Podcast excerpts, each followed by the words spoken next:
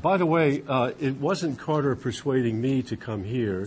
It was me persuading Carter to see if he could get an invitation for me to come here. Because I really wanted to get to know Columbus, Ohio. That may strike you as an odd thing to say, but foreign correspondents are always curious about places in the world where they have never been. And I won't bore you with the conversation last night, but I talked uh, to Carter a good deal last night about what I'd heard about Columbus being this um, this city in the Midwest, which had taken on a certain kind of cosmopolitan um, mien, and and I really wanted to discover it, and I said that to Carter, and Carter took it from there. So so thank you for accepting my invitation to bring myself to Columbus, Ohio. Um, I've worked in offices uh, that looked out over Pennsylvania Avenue in the White House, and that were created overnight in a lean-to in a in a volcano in El Salvador. There was a guerrilla camp. Um, I've covered reindeer herders in the Arctic Circle of Norway, where the temperature was 45 degrees below zero. Um, and I've also covered vendettas between warring families in the middle of Brazil, um, in an area of the parched wasteland where the thermometer tops 100 degrees every day. Um, in Rio, I had a postcard view of Guanabara Bay and Sugarloaf Mountain. And I occupied space in a building in London for eight years that was just across St. James's Park with Buckingham Palace on one side and number 10 Downing Street and the Foreign Office on the other.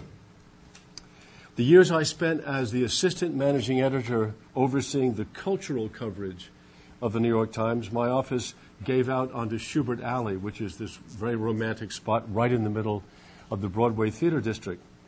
Now, as chief of the newspaper's United Nations Bureau, I have an office in that iconic steel and glass tower with a view out over the East River.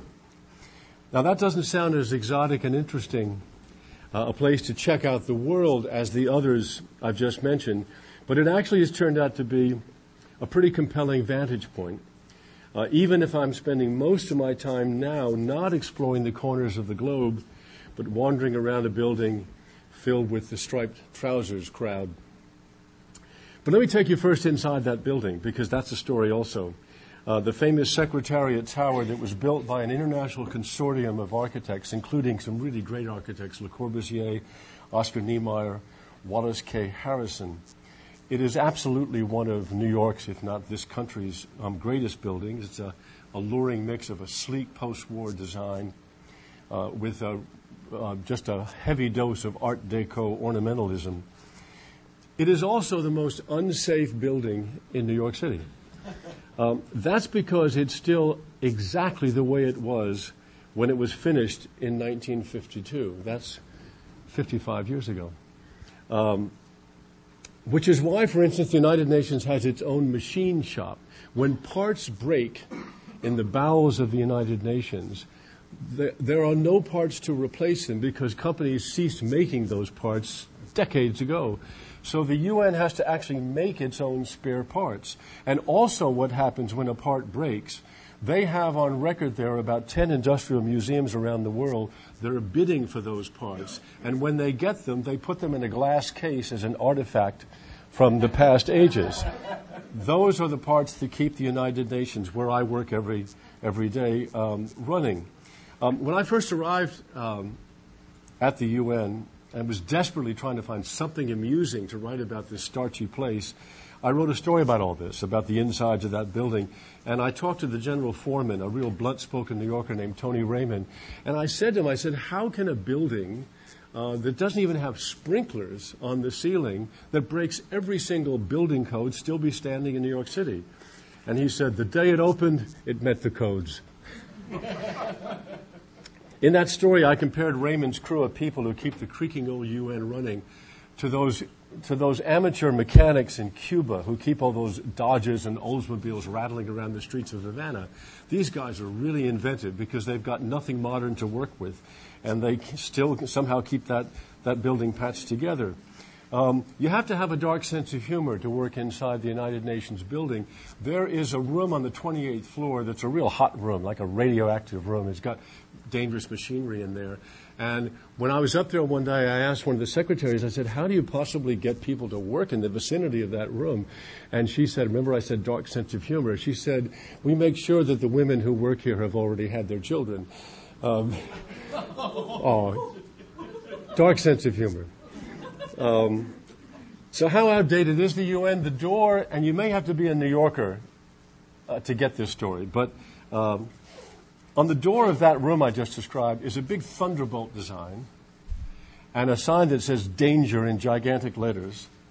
It says danger high voltage.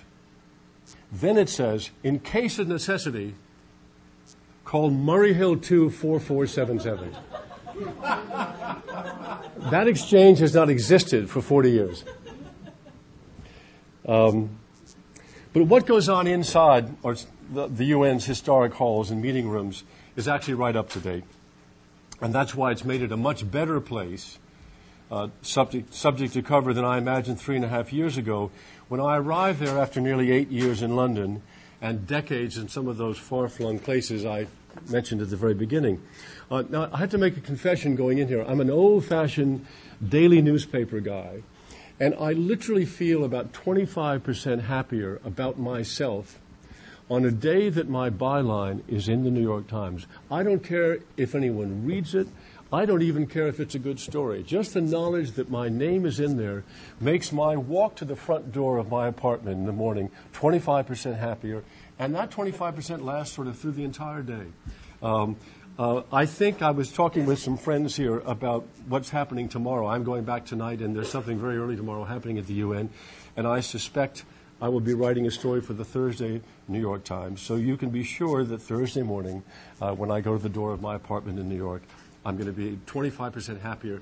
Actually, I'm pretty happy right now because I'm enjoying coming to a strange place. But anyway, um, that's a confession of an old-fashioned hack. Um, I love the daily story. Happily for me, there have been many such days like that since I arrived at the United Nations, approximately 200 a year. That's almost every other day, or it's more than every other day. Um, there were so many things going on at the UN last summer, not this just past one, but a year ago, um, that on the eve of my going to join my family on the beaches of Spain, I got a phone call from the editor of the New York Times saying, I hate to do this to you, but I have to ask you to give up your vacation. There's just too much going on at the UN. There was the war in Lebanon. There was, um, there was North Korea, nuclear proliferation. There was Iran. There was Darfur. Uh, the UN was central to all these things, and it meant that there would be a story every single day.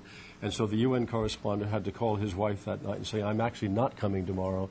Uh, we'll do that next year.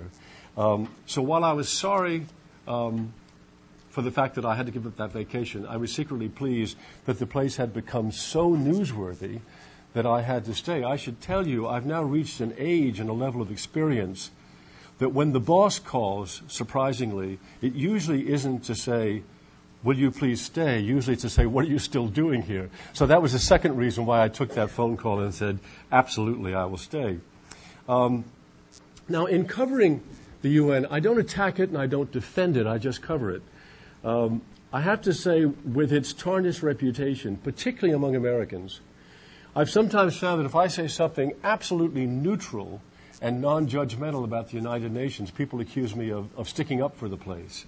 Um, I will go so far as to say just this, that even in its mismanaged and flawed state, about which I've written much, uh, I think it or something like it has to exist.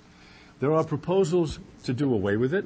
There are proposals for the United States to leave it, or proposals to float the whole thing off to France, and they all strike me as non-starters.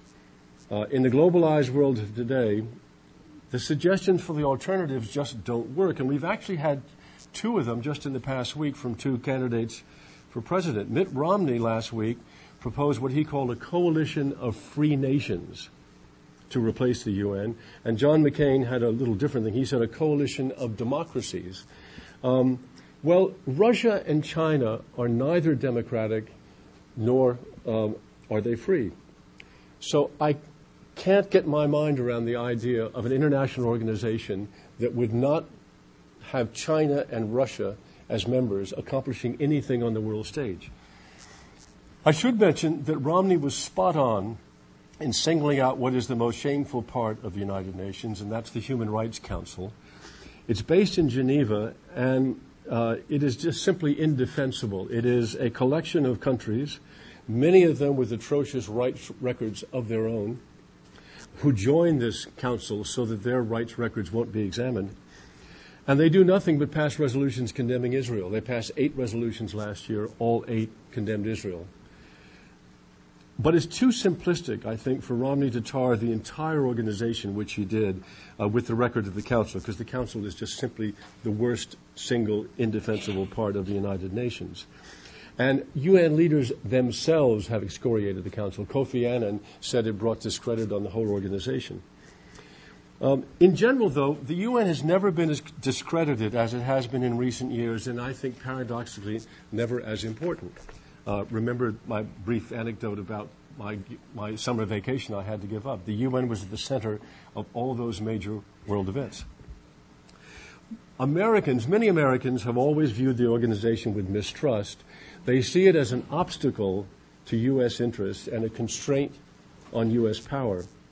The scandal of the Oil for Food program, combined with the anger of the Bush administration at the UN's failure to legitimize the war in Iraq, made for a really toxic brew that poisoned relations between the United Nations and Washington. Now, some of this was justified, but some of it was politically motivated, and opinionated parts of the American press did not distinguish themselves in sorting out which was which. Simply put, the UN found itself in the middle of the highly polarized American political debate with all the attendant media hype and its reputation, the reputation of its Secretary General Kofi Annan, suffered real damage. It's a distant memory now that after his first term in office, Mr. Annan won the Nobel Peace Prize and was, was thought at that point to be the best Secretary General since Dag Hammarskjöld. That didn't last because of the last two or three years of his tenure.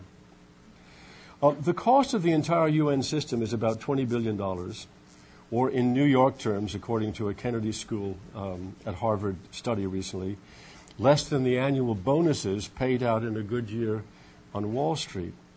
That same study said that the Secretariat in New York accounts for just under $2 billion and said that was less than uh, the budget of major universities. I checked out the Ohio State number, and Ohio State's annual budget is $3.7 billion. Um, uh, $7 billion goes to peacekeeping. And the rest, more than half of it, is spent on the specialized agencies like the High Commission for Refugees, the World Food Program, the World Health Organization, that do pretty non-controversial work, but you don't read about that. Now, created to put an end to wars, the United Nations had the original concept of collective security, by which states would band together to punish aggressors. Now, it failed during the Cold War years, in which the U.S. and the Soviet Union basically canceled each other out.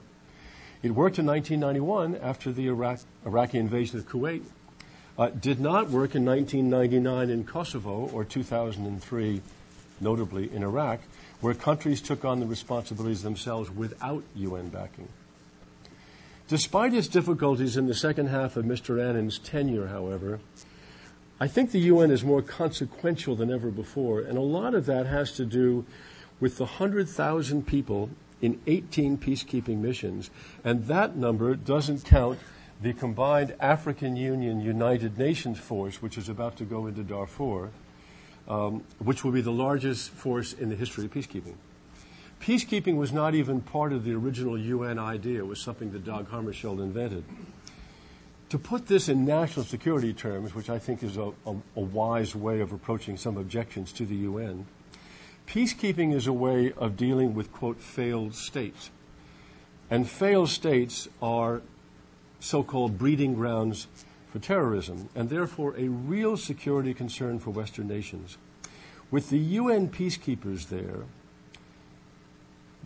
countries like European countries and the United States can accomplish that mission much less expensively and much more effectively than if they had to use their own troops. Just imagine for a second if we were sending American or French or British troops into places like Sierra Leone or Liberia or um, Uganda or Congo. I'm thinking of places where civil wars have been brought to an end and peacekeeping forces are. Um, the general argument for the UN's relevance is that there are more and more problems now that know no borders. Uh, the list is an easy one terrorism, climate change, international crime, poverty, migration, public health, security, trade. The UN now is also central to a current debate among internationalists, uh, and it, it, it, it, sets two contradictory principles against each other, and reconciling these two principles is really sort of the business of the UN right now. The first one is the sovereign independence of the nation state, which took on a certain sort of sanctity in the 20th century. And the other one that's sort of in conflict with it is what Kofi Annan called the quote responsibility to protect unquote. And what that means is it is the world or the United Nations saying if you don't protect your own people, we the outside world will step in to save their lives. Think Darfur, think Myanmar. Those two principles in conflict, and the UN is where it's being played out. Um, now, in much of the developing world, and I should say that's become the battle now at the UN. It used to be the Cold War. Now it's the developing world versus the developed world, and it's fought every day at the UN. In much of that developing world, there is a suspicion that the latter idea, the idea that you can step in when a country is killing and harming its own people, uh, I mentioned Darfur, I could mention Zimbabwe, um, uh, they think that that notion will basically empower the major powers, give them a blank check to intervene. And remember that President Bashir of Sudan, when the United Nations first proposed sending troops in there, said he wouldn't have them because it would be a violation of his sovereignty. Uh, he still is insisting that the joint force that's being planned right now be all African. Uh, there's a third world feeling, and you hear this a lot at the UN, that the advance of globalization is basically a policy promoted by the West to recolonize all those countries that gained their independence. Last August, though, I caught a glimpse of what the UN can and should be. Uh, I accompanied Kofi Annan on a trip through 11 um, Middle Eastern countries. Actually, there were a couple of European countries in that mix, but it was nine Middle Eastern countries and two countries in Europe. Um, this was a trip at the at the end. Hostilities had had ended in the war in Lebanon, but Israel still had a blockade around Lebanon. Lebanon basically could not function while that blockade uh, stayed there. So Kofi Annan set out on a trip, which went, by the way, to Iran and Syria, um, to try to bring an end to that blockade, and he succeeded. Um, I remember watching him on the plane. There were only five correspondents on that plane with him. He, this was his last trip, and he picked the five he wanted. It was myself, Financial Times, it was Le Monde, it was El País of Spain, and it was a, a man named Jean-Pierre Elkabbach, who's sort of the Walter Cronkite of France. And, um, and so we had a really intimate view of Kofi Annan at work, and he was on the phone as this plane flew around those capitals, talking to Jacques Chirac, talking to Romano Prodi, um, doing something that a UN Secretary General can do. All a Secretary General has is influence. There, no battalions, no army, no real power, but, but influence, the influence of trying to convince national leaders to somehow resolve differences. Um, when I got back from that trip, I wrote an analysis that said, in part, this is the kind of trip that American secretaries of state used to make. Do you remember? Remember Henry Kissinger? Remember Warren Christopher? Remember Dennis Ross? Uh, not a Secretary of State, but a longtime mediator. You always had an American in the middle there. And what was behind that was a, uh, an agreement, and I remember this very well at the time, that even the, the worst enemies of the United States believed that there was only one country in the world which could ever broker peace in the Middle East, and that country was the United States. Um, so, so when I got back, I said, this is the kind of trip that U.S. Secretaries of State used to make, but this time it was a UN Secretary General making it. And behind that comment was an impression I've gained from recent trips to the region, to the Middle Eastern region, that the U.S. is now at its lowest point of international prestige and influence that I have seen in 30 years of being a foreign correspondent. Um, those of us who experienced 9-11 abroad had a following kind of experience, my experience. On September 12th, I was on the streets of London and I was talking with a friend, And people passing by, this is London, where people don't usually step out and start to speak, you know, without being invited to speak.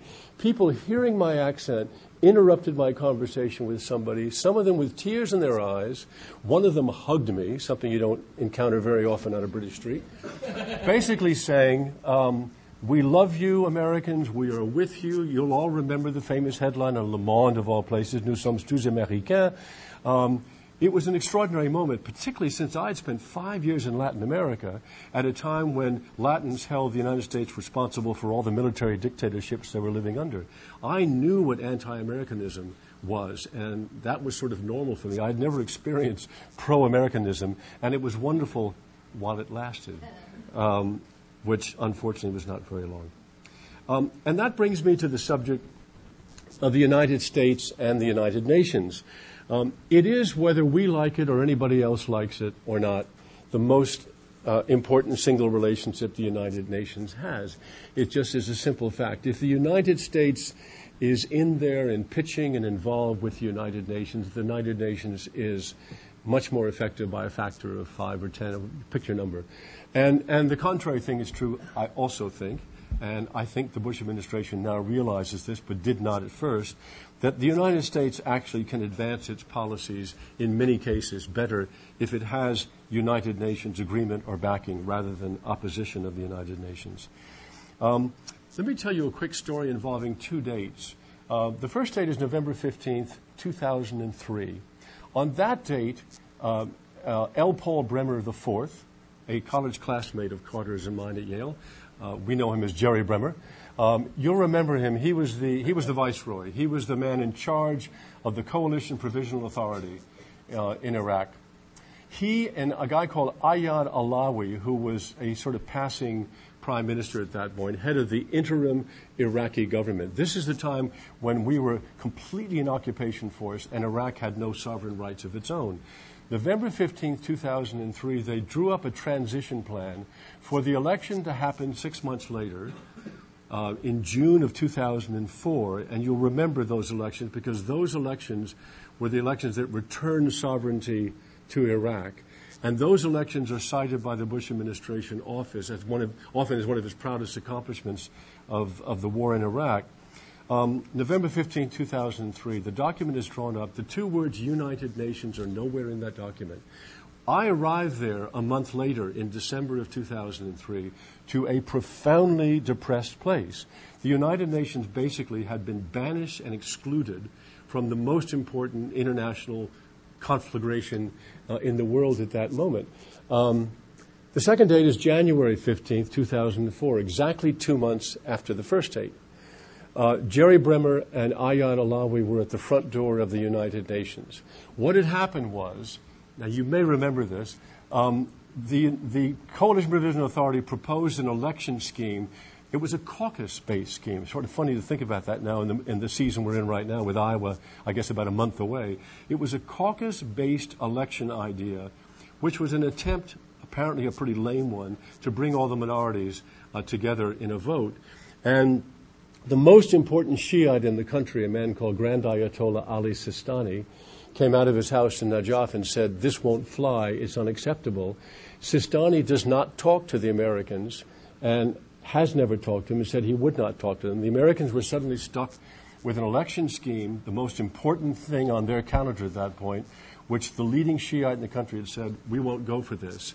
And who could they go to to get this thing right? That's why Jerry Bremer and Ayad Allawi were at the front door of the United Nations two months after drawing up a transition document which excluded the UN um, uh, from any involvement in Iraq. Now, the UN, one of the things the UN does very well, nobody criticizes it for this, is they run elections in very conflicted places. Uh, the, for those of you who know that part of the world, um, East Timor in 1999, there was a war going on, and elections were held there, free elections, which elected uh, a prime minister and a president. And the, U- the UN, it was the UN that conducted them. Uh, they were under fire at the time. So um, what happened this time was the UN received the call, help us with these elections, and they assigned two senior people. One guy called Lakhdar Brahimi, who was a former Algerian foreign minister and a long-time troubleshooter and an extraordinary international um, figure. and a woman named Carina Perelli. Brahimi is Algerian, Carina Perelli is a Uruguayan. She was the head of the election unit at the United Nations. Together they went to Iraq, they laid out the plan, and the election was held. It was successfully, it was successful, as I said, the Bush administration boasted about it. And in a moment that all of us at the UN will never forget and made us all fall about, uh, the President of the United States, who has not often had a good word to say about the UN, singled out the UN for praise for having pulled this off, and singled out those two people I just mentioned, Lakhdar Brahimi and Carina Perelli, and what made us all fall about was he pronounced their names correctly. um, two other names to throw at you John Bolton and Zalmay Khalilzad.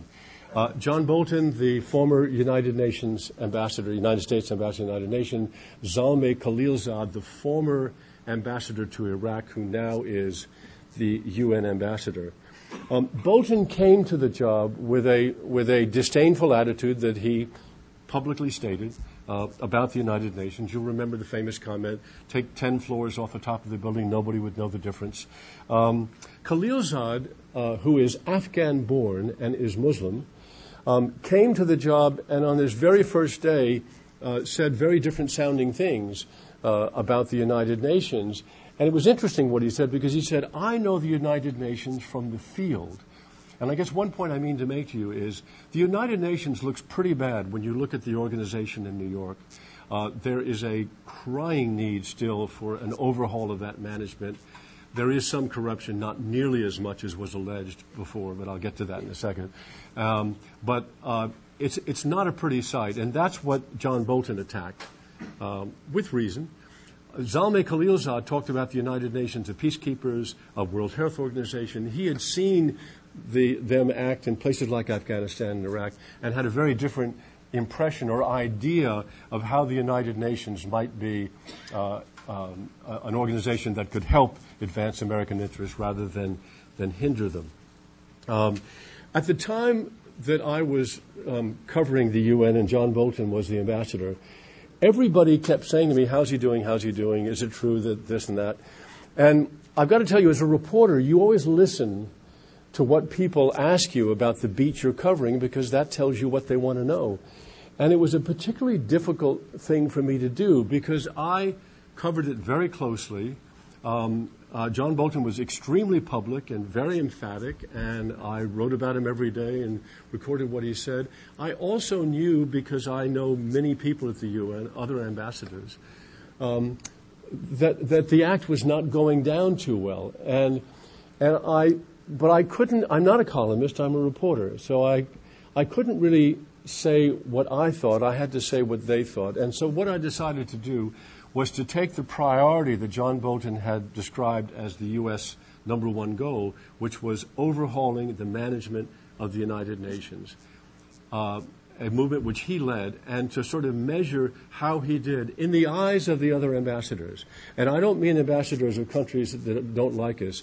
I picked only countries that not only are allies of the United States, but that shared um, the interest in reforming the place. Nobody doubts um, nobody from from what you would consider sort of the Western world, the established world, and that now includes many, many Asian nations and South American nations. Um, nobody quarrels with the notion that the UN has to become more affection, uh, efficient, um, more transparent, more accountable.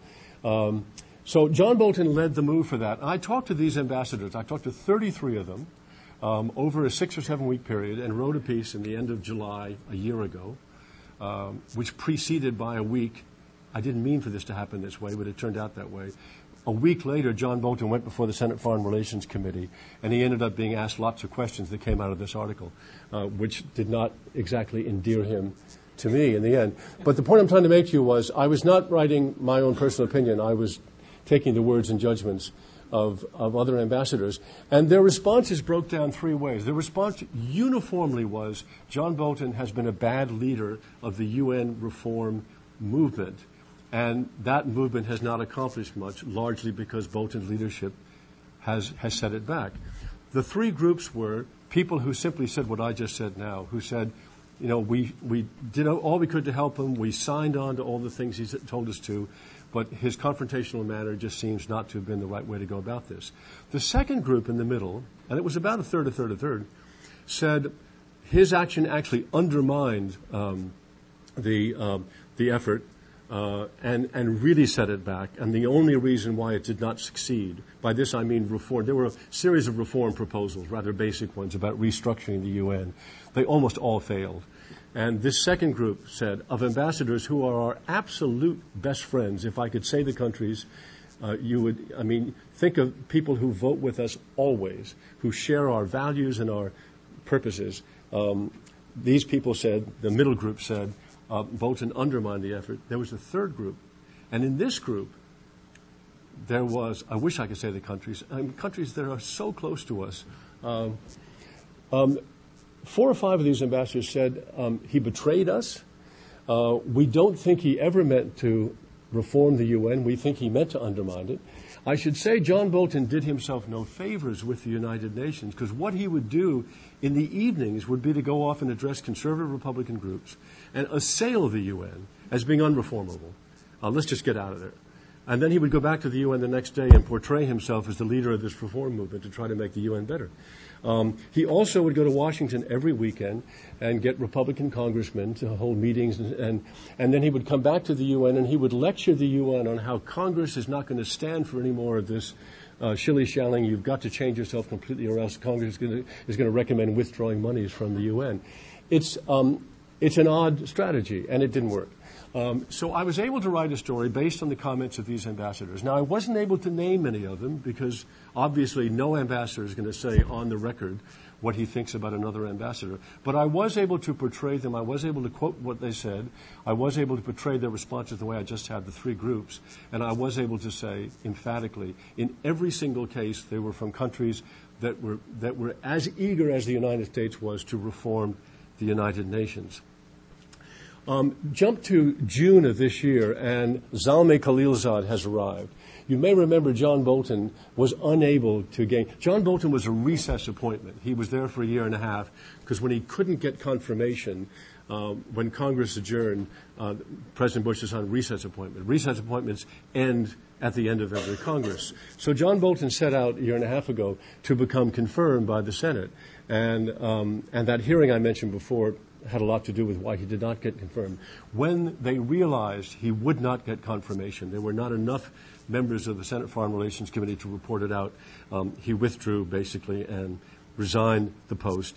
And Lakhdar Brahimi, oh, excuse me, Zalmay Khalilzad came. Um, in June, there was a dinner party and let me tell you, there are a lot of dinner parties around the UN, and I wish I didn't have to go to as many of them as I do. But this one was a lot of fun. This was given by the South African ambassador, a guy called Dumisani Khumalo, who's a great master of ceremonies figure. And he had, and it was to welcome Zalmay Khalilzad. Now, Khalilzad, I should tell you, is a terrific looking guy. He is, he's a former athlete. He was a, a high school basketball star at Kabul High School in Afghanistan. And if you, if you, I mean, athletes, even 20 years after they've been on the field, kind of move with a certain ease and confidence. And that's the way he moves through the corridors. He smiles constantly. He's a glad hander. It's a very, very different approach than people were used to from John Bolton. Um, and um, at this dinner, uh, uh, the, the ambassador of South Africa was speaking about Khalilzad, and they had just gone to Sudan together. On Khalilzad's first week in, in the end of May, Security Council went off to Sudan, to Darfur, and, and Khumalo was talking about what a great guy he was, how much fun they had. I, in the story I wrote about it, it was like he was talking about his best friend at summer camp. It was like that. And then he passed the microphone around to the different tables around the room, at which there was an ambassador of a major country. And he said to them, he said, oh, you know, say something about Khalilzad. And all of them had comments that had a second meaning. Uh, it was, and I repeated these in a story I wrote about it. Um, I mean, th- they would say things like a breath of fresh air. Well, that implies that there's something else before. Or they would say one one ambassador, the Panamanian ambassador, who's now on the Security Council, said the message may be the same, but the delivery is so different. Every single comment was like that. And then Khalilzad himself got up to speak in response, and he said, Well, I can tell from your comments that the smartest thing I have done is having chosen my predecessor.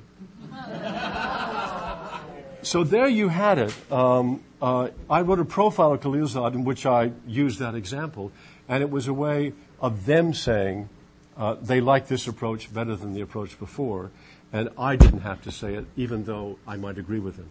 And I maintain my reputation as a reporter, not a columnist. Um, I should say something about those ambassadors. One of the good things about the United Nations is most countries send their best diplomats there. There's a there's a, a, a an off-trod path where the United Nations ambassadorship is the step just before becoming foreign minister. I was talking before about Sergei Lavrov, now the foreign minister of Russia and a very, very powerful, influential man on the world scene, was until three years ago the United Nations ambassador from Russia. Um, uh, Ahmed Aboul Gheit of Egypt, same, now foreign minister, was at the UN.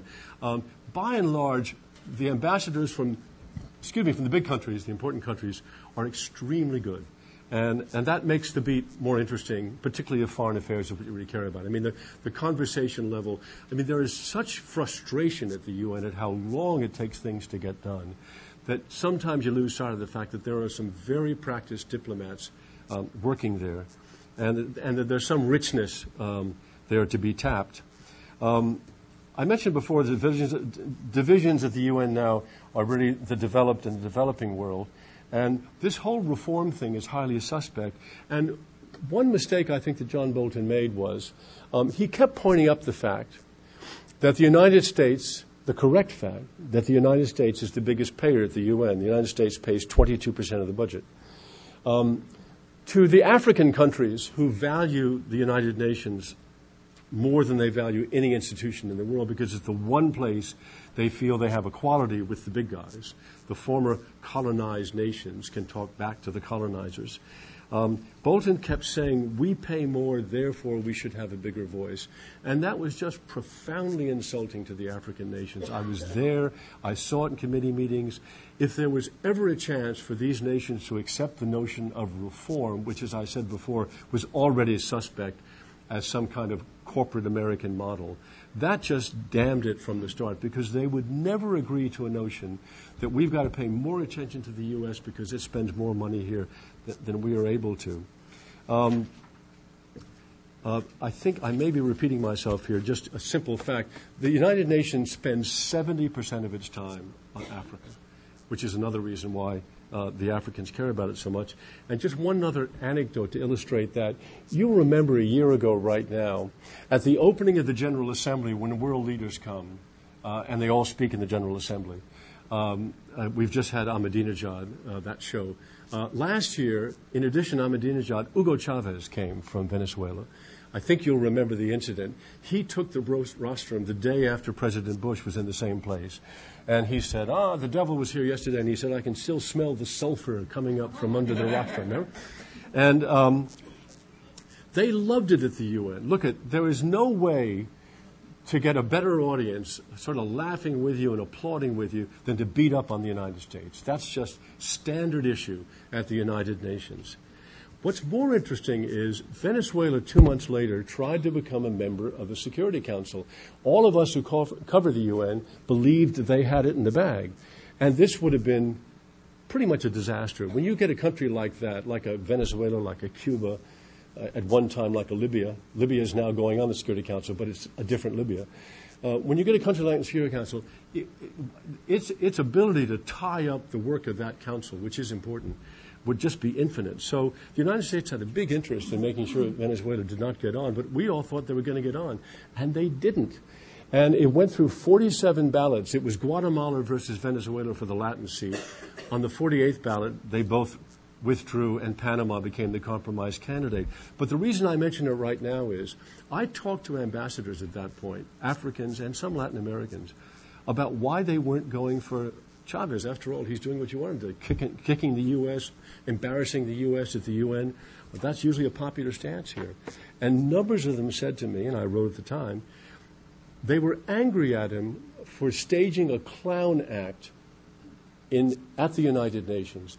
Um, don't screw around with this place, basically, was, was the message, because we care about this place, and, and you are profaning something that we consider almost sacrosanct by doing that, uh, that burlesque that you did here, which delighted us on the day, but the aftertaste was pretty bad. Because Chavez did that, uh, they lost their role, and you may have seen Chavez did not come this year. He sent his foreign minister and said. Um, just an illustration of of what the United Nations means to a part of the world which feels it gets no representation elsewhere, and how it seems to make sense to me, without expressing too much of an opinion, that it would be in the American interest to try to play to that rather than to confront it and combat it. Um, a Secretary General, with every naming of a Secretary General, you always have the same question. Is he a Secretary? Is he a General? Um, uh, when Kofi Annan was named, uh, at, Kofi Annan being an insider, head of peacekeeping, had been at the UN for 30 years, uh, he was expected, particularly by the United States, to be a secretary and not to make uh, trouble. Um, he became much more of a general than Washington ever wanted him to be. Um, so um, we get to Ban Ki moon, the new Secretary General. Um, I um, have known him uh, in, in New York, I do a lot of presenting of people at the Council on Foreign Relations, which is this hoary, I mean H O A R Y, hoary uh, establishment place uh, in New York. And I presented Mr. Ban uh, in the end of May as he was running for office, and and uh, and it was just terrible.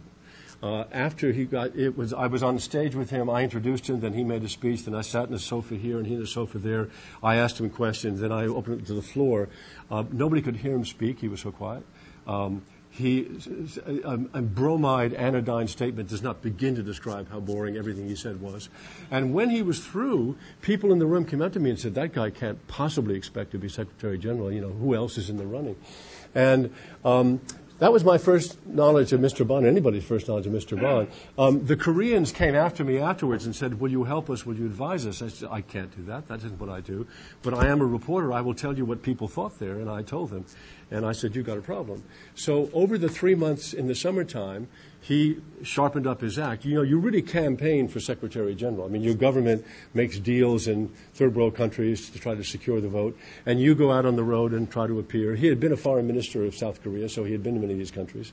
And, um, and it just happened, coincidentally, that the Asian Society in September, three months later, asked me to present Mr. Ban to its membership. By this point, he was thought to be the favorite to be the winner. And I remember. Um, when he appeared on stage, he sort of said to me, um, I hope this experience is better for you than the last one was. And he was a completely changed character. Um, uh, he was telling jokes. He had raised his voice so people could hear him. He, he would gesture, you know, mannerisms. And um, it's, he said to me in an interview I was eventually to do with him once he became Secretary General, um, he sort of said, you know, it's a bit of a cultural problem. In North Asia, public figures are not in the business of promoting themselves. That isn't how you, uh, to, to, the contrary, rather than projecting yourself, you, you, you stand back, you bow, you, you're humble, you you, uh, you withhold. And, um, and he said to me, and this is a quote I put in a, in a profile I did of him, he said, don't mistake modesty for indecision. And I think it's a fair statement. And it was a little bit of a cultural lecture. Don't judge me only by Western standards, though he had had to learn to, um, to promote himself by Western standards. After all, you're running for office in Africa, in Latin America, uh, and in Southeast Asia, where, where people are used to public figures getting up there and making speeches and projecting personality. And um, he has pretty much learned how to do that. I'll get back to that in a second. I think I've just lost my train here for a second.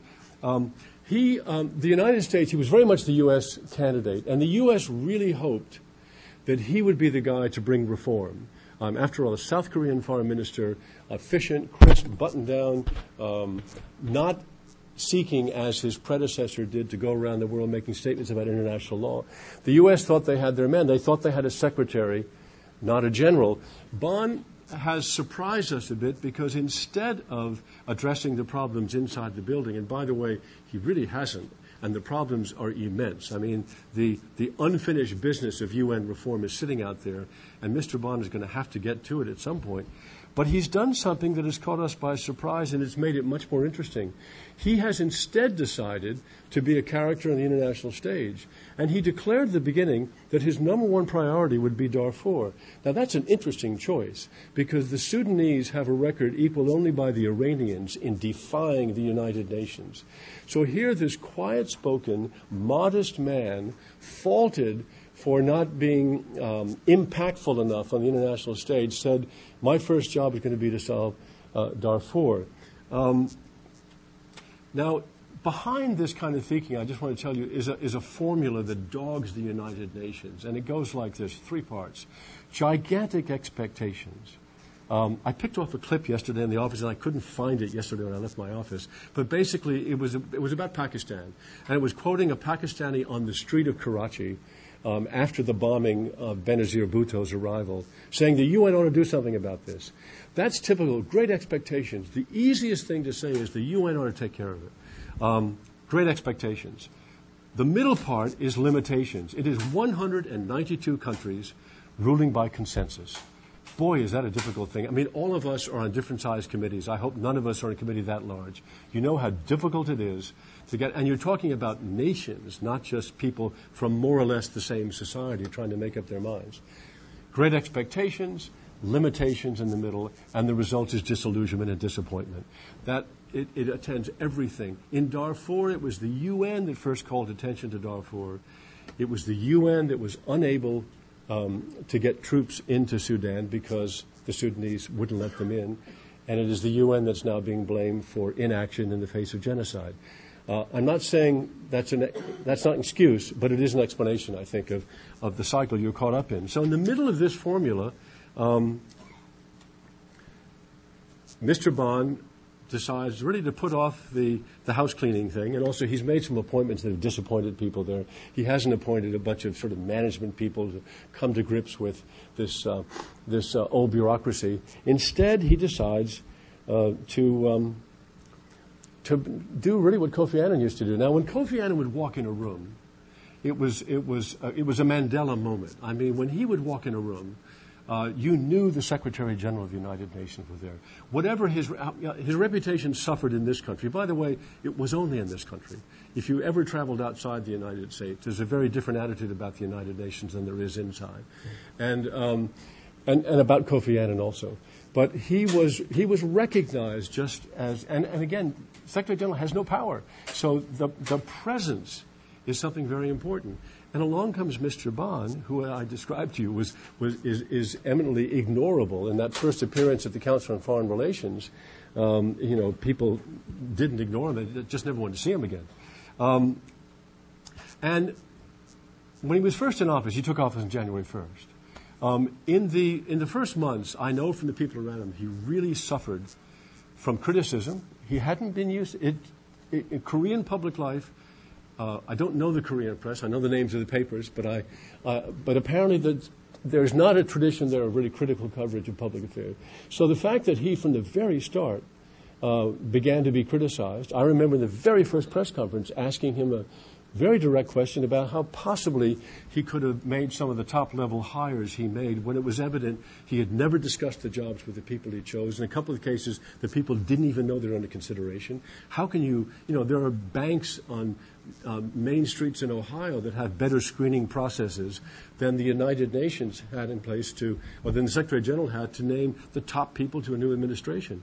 So, um, and he was stung by this criticism, and he really resented the contrast with Kofi Annan, uh, the globe-trotting rock star diplomat who preceded him. Um, it's um, it first apparently drove him crazy, and he's now gotten over it. I'm told, and I think I see it. I've now traveled with him twice. I, I think I mentioned before I went. I mentioned I traveled with Kofi Annan to 11 Middle East countries. This past spring, went with Mr. Ban to the Middle East, to uh, Saudi Arabia, to the uh, to the Arab Summit. Um, and uh, and he is he's perfected a sort of method now, which he calls the tete-a-tete. It's uh, not that that's a vastly original phrase, but but it's, it's private diplomacy. He knows now that he will never command rooms, or at least he won't now.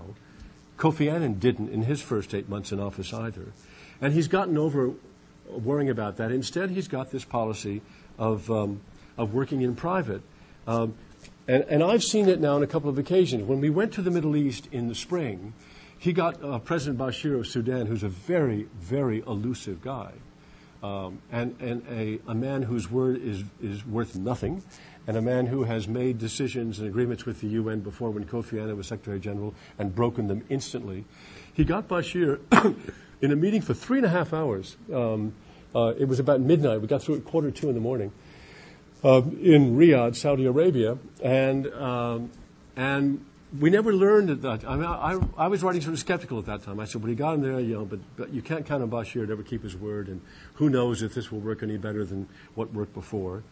Um, and then we went to Africa in um, in August, September, and went to Sudan, went to Darfur, uh, went to Juba in the south, where there's another there was another former war and another peace accord uh, that may be falling apart right now. And we went to Chad, a neighbor of um, Sudan, which is suffering the spillover from Darfur. It's on the border there in the west. And then went to Libya, where we saw uh, Muammar al Gaddafi in his tent uh, uh, on the desert in, um, in Libya. And what Ban did on this trip was he got Bashir once again uh, a private meeting twice. Uh, in Khartoum, we first arrived, and then again we came back and secured from him a promise to enter peace negotiations. They begin this Saturday, right now, October 27th, in Libya. Um, that's, and then what he did was he went around the region and he got other presidents, Idris Deby of Chad, to basically sort of look over Bashir's shoulder. It'll be much harder now for Bashir to break his word to Ban Ki moon because Ban took the time to go around the region and to get signed on. By the way, one example of if the North Korea thing is finally working now, one reason it is is you have six-party talks. You have all the countries in the region invested in the same in the same goal. It isn't just the United States. Uh, and this was what Mr. Ban was up to. He now has the countries there invested in the United Nations attempt to bring an heir to what is the most gigantic atrocity in the world today, uh, the genocide in Sudan. And um, in um, in uh, uh in Libya, when we, uh, the reason I, reason I said the tent, I'm so excited about it, we were going to go to Tripoli. And then um, uh, Gaddafi, like Fidel Castro, these, pe- these people love to make dates to get world leaders to come and either leave them outside the office for six hours, gluing their heels, and see them at one or two in the morning. That's the Castro stunt. Um, in Gaddafi's case, you just never know whether you're going to see him or not and where it's going to be. And the eve of our, de- our departure from Chad, going to Tripoli, they apparently called in and said, no, no, he wants to see you in Sirte instead, which is the desert community where he's from. Um, they were all complaining. I said, great, I've always wanted to see Omar, Muammar al-Gaddafi in the desert. And that's how it worked out. And they met under a tent, the famous, you know, we all read about him in the tent. And we had our own tent. We had a little tent on the side, the press, uh, no sides. We were able to watch what was going on. And then, then I was able to really see the tete-a-tete thing, which was um, uh, uh, Gaddafi was there. He had this wonderful switch, long-handled green and yellow uh, fly switch with sort of cat o' nine tails thing flopping on. He kept twisting it like that the whole time, just sort of nervous gesture. Uh, and, and after about 30 or 40 minutes, uh, we suddenly saw all the aides in suits get up and leave the tent and sort of mill around outside. Didn't know what to do. Somebody finally brought them water or something. And, and Mr. Ban um, pulled his sofa up to the sofa of Omar, Muammar al Gaddafi, and they talked for 35 more minutes, tete a tete, one on one. And he emerged from that meeting with a Gaddafi promise to stage these peace talks. Gaddafi, as you know, is very eager to, to legitimize Libya, to bring Libya out of its pariah status. So the idea, but again, this is how good diplomacy works. Mr. Ban obviously knew that Gaddafi would love to be the host of peace talks. It would make him look good. Why not take those opportunities? Forget what passed in the past. You know, don't call people names or refuse to talk to them. Engage them if they're if they're willing to be engaged. And that's what happened there. And the tete-a-tete thing works. So um, the uh, so, so I, th- I think uh, in trying to assess how Ban is doing, he's doing very badly, I think, on, on the reform thing, which he's simply chosen not to pay attention to. But he's, he's taking a rather dramatic chance on taking the biggest, most important humanitarian problem in the world and addressing it personally and using his prestige and the prestige of the UN to try to settle it. And I would just simply ask you, keep an eye on Libya this weekend to see what comes of it. But uh, if those peace talks happen, right now, part of the danger is a lot of the rebel groups are saying they won't come there. So the story I would be writing tomorrow is the UN saying how many rebel groups they've got signed up and what the prospects are of these talks really going, going forward. Um, now, the one thing that always confronts the Secretary General um, is how close to be to the United States. It is, as I said, the most important relationship there is. Uh, Ban is highly suspect among other members of the United Nations because it is known that he was the American choice. Um, and he's done something, I think, relatively intelligent there. He has given the Americans something they really wanted, which is uh, UN approval, basically, of the stabilization of Iraq. The UN is now interested. Uh, even those countries which were were totally against the invasion now realize that stabilizing Iraq is in the interest of the world. Leaving it alone uh, is not. And so, um, so what Mr. Ban did was he um, got a Security Council resolution passed, which would uh, which would, would expand the UN presence in Iraq. On the other hand, he also held this gigantic uh, meeting on climate change. And he's made climate change the subject of this year's General Assembly, which is something that Washington was very angry about. You may remember President Bush staged his own meeting in the White House that same week. Let me just finish this off by telling you that in judging Mr. Ban. um, uh, one judgment you use uh, is how seriously does a public figure take himself and does he have a sense of humor? And I've got to say, it's not obvious with Mr. Ban that he does. But, um, but he's, he's done a couple of things. And one of them I want to tell you about, he just did to me 10 days ago. I wrote a story when I got back from that trip to Africa, um, uh, and in which I said he had a very wooden style of speaking. Now, I mentioned that he's very sensitive about criticism. And there was a reception at the residence 10 days ago, and he came up to me in the residence, and he, he said, I saw you said that I have a wooden uh, style of speaking. I should tell you also, Mr. Ban loves karaoke at the end of all our trips, he has these karaoke nights and gets us all up to sing. And so, um, so suddenly, and I, um, something you don't know, but a couple of you here know, I have a background as a singer. I, uh, and, and he got me in Beirut at the end of one of the trips to get up and sing to the whole group. And so I did. So he came by me with that knowledge. He came by and he said, um, I saw that you said that I have a very wooden speaking. And he began singing a song to me. And I listened to enough of it to go back the next day and to get the lyrics and figure out what it was. And it was an Elvis Presley song from a movie in the 60s called GI Blues. And I will finish off this comment on Mr. Ban by quoting you how the refrain goes. And this is what he was singing to me in the middle of a reception at the residence with his alarmed aides looking on. And this makes him, for me, a guy with a sense of humor. The refrain says, Treat me nice, treat me good, treat me like you really should because I'm not made of wood. Now, I think I've expended too much time, haven't I? I really hope to leave some time to get some questions and things, but uh, yeah, please, somebody, please. Oops. Yes, thank you very much. And you give very good examples of that. If you are summer of 2006, uh, the blockade of Lebanon. Yes. That he was in the plane and you were there and he was talking to the leaders of right. the Iraq and others. We also hear the, the, the situation of the, Mr. Ban in Libya to host. There is one another danger looming, which is very dangerous.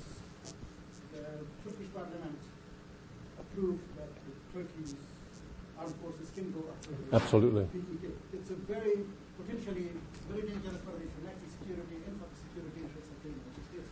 What is Mr. Ban, Enzo, Michael, and other doing in the same fashion I, th- I, think what I would tell you is that's another case where expectations are too high. What can the UN do? But you've got two member states, Turkey and Iraq, and then you've got a separatist movement in the middle, the Kurdish, the PKK.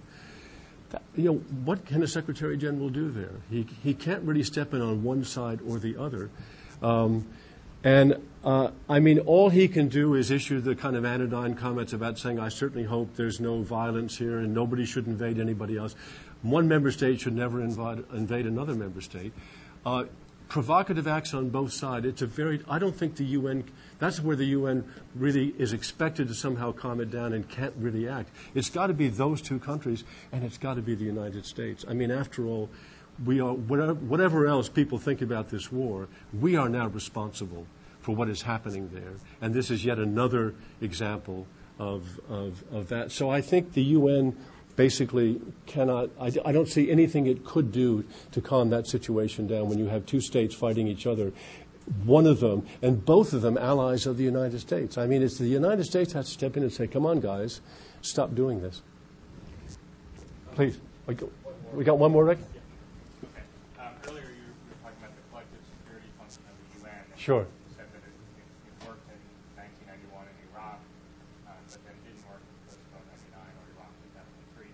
guess I just um, saying that, that the UN failed in Iraq in 2003. I wasn't exactly sure what you meant by that. All, all I meant was in, uh, the, the, when, when Iraq invaded Kuwait, the UN, that's clear. One member state cannot invade another. The UN said you can't do that, and the UN basically approved the, the coalition mission that ended that. Kosovo, I think what I would think is I think they should have done the same thing in Kosovo, and they didn't. And so President Clinton and NATO went in and did, did the good work themselves. Um, Iraq, a very different situation where, where the UN sought to, you know, sought to hold it off and had some pretty good reasons. I mean, if you, if you go back to what Hans Blix was saying at that time and what he was asking for, let us keep the inspectors there a little while longer. We think maybe there are no weapons of mass destruction. Um, so in, in, that case, the, the UN's collective security idea did not function properly. It did not function in Kosovo, but I think the end in Kosovo turned out to be the right one. And it did function in, um, in Iraq, Kuwait, and the end turned out to be the right one. I guess I don't mean to draw any conclusion that. It's just that, that, that that's, that's how it's worked in three most recent incidents. I guess you could, you could make a counter argument in the 2003 case that, that you know, the UN isn't really hardwired to stop great powers from using, using force if they really want to. So in that case, I just wasn't sure how you were viewing collective security. Should well, the UN be able to stop powerful states from using force when they want to? It should be able to, but remember the UN's power is soft power. Uh, I mean, you said hardwired. That's a good word. But soft power has always got the power of persuasion, power of influence. Uh, beyond that, no power at all. And it's, it's very, that's why the, the person of the Secretary General and his personal influence is so important. And, and Kofi Annan had a very high level of that until, until Iraq in 2003, which basically destroyed for a couple of years the United Nations, and, and I, th- I think certainly destroyed uh, um, um, Kofi Annan. If I just add one sentence to that, I made a mention in passing there saying, and and there were certain opinionated parts of the American press that couldn't sort out which was real and which was politically motivated. Um, Kofi Annan suffered from a lot of, of, of, of bully press abuse. Um, and it mostly was the right wing press in this country. Uh, I have friends of mine who keep asking me, well, he is corrupt, isn't he? He's not corrupt. There was never the suggestion that he was corrupt. He stole nothing. He had a son who was 31 years old who lied to him. The son said, I lied to my father. You're not old enough to have a 31 year old son, but I am. Uh, I wonder how many of us would want to take full responsibility for the acts of our children who confess that they lied to their parents. That was the whole Kojo Annan thing. But in the hands of the Wall Street Journal editorial page, Fox News, uh, a paper called the New York Sun in New York, which covers this aspect very closely, the Weekly Standard, the usual suspects, you know, Kofi Annan would, and you had, you had serious people like Norm Coleman, a senator from Minnesota, calling on Kofi Annan to step down. First of all, he said he's a CEO. He's nothing of the kind. He's not done CEO powers. And said he's corrupt. He ought to quit. He wasn't. That was, that was the Bush administration plus its supportive press just conducting a campaign, and it really had terrible results. Um, and I think it's over now. I mean, the relationship between the U.S. and the UN is not just improved because Bolton's gone, Khalilzad is there, but Condoleezza Rice is serious about the UN. And actually, she always was. She just lost the argument to Dick Cheney and John Bolton for a while. Thank you very much. I wish I could tell you Warren would have time to take questions for a little bit, but he doesn't. So I just want to thank him one more time for coming and get him on his way.